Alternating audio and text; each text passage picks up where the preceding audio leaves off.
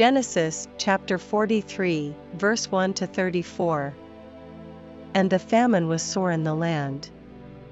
And it came to pass, when they had eaten up the corn which they had brought out of Egypt, their father said unto them, Go again, buy us a little food. And Judah spake unto him, saying, The man did solemnly protest unto us, saying, Ye shall not see my face, except your brother be with you. If thou wilt send our brother with us, we will go down and buy thee food. But if thou wilt not send him, we will not go down, for the man said unto us, Ye shall not see my face, except your brother be with you. And Israel said, Wherefore dealt ye so ill with me, as to tell the man whether ye had yet a brother? And they said, The man asked us straitly of our state, and of our kindred, saying, Is your father yet alive? Have ye another brother? And we told him according to the tenor of these words, could we certainly know that he would say, Bring your brother down? And Judah said unto Israel his father, Send the lad with me, and we will arise and go, that we may live, and not die, both we, and thou, and also our little ones. I will be surety for him, of my hand shalt thou require him, if I bring him not unto thee, and set him before thee, then let me bear the blame forever. For except we had lingered, surely now we had returned this second time. And their father Israel said unto them, If it must be so now, do this, take of the best fruits in the land in your vessels, and carry down the man a present, a little balm, and a little honey, spices, and myrrh, nuts, and almonds. And take double money in your hand, and the money that was brought again in the mouth of your sacks, carry it again in your hand, peradventure it was an oversight. Take also your brother, and arise, go again unto the man. And God Almighty give you mercy before the man, that he may send away your other brother, and Benjamin. If I be bereaved of my children, I am bereaved. And the men took that present, and they took double money in their hand, and Benjamin, and rose up, and went down to Egypt, and stood before Joseph. And when Joseph saw Benjamin with them, he said to the ruler of his house, Bring these men home, and slay, and make ready, for these men shall dine with me at noon. And the man did as Joseph bade, and the man brought the men into Joseph's house.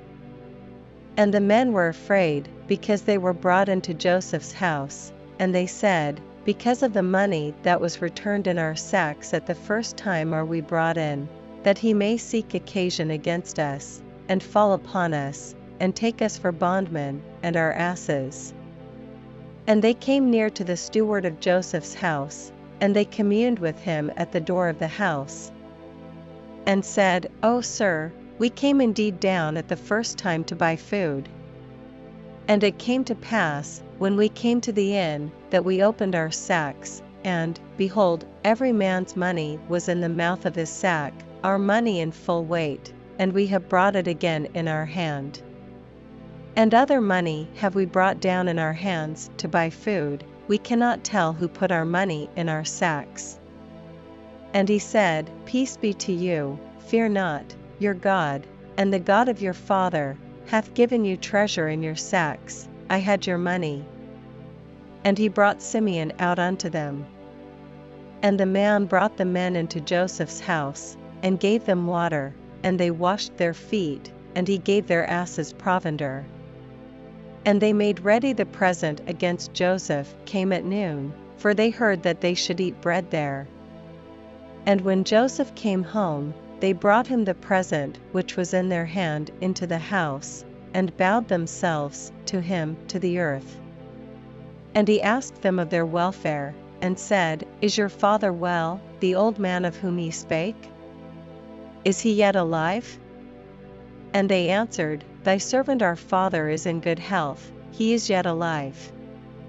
And they bowed down their heads, and made obeisance.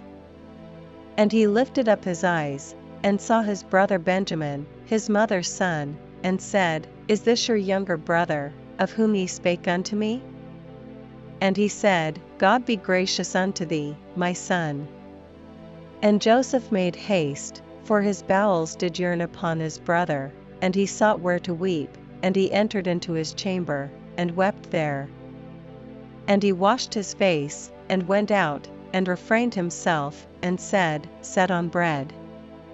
And they set on for him by himself, and for them by themselves, and for the Egyptians, which did eat with him, by themselves, because the Egyptians might not eat bread with the Hebrews, for that is an abomination unto the Egyptians. And they sat before him, the firstborn according to his birthright, and the youngest according to his youth, and the men marveled one at another. And he took and sent messes unto them from before him, but Benjamin's mess was five times so much as any of theirs. And they drank, and were merry with him.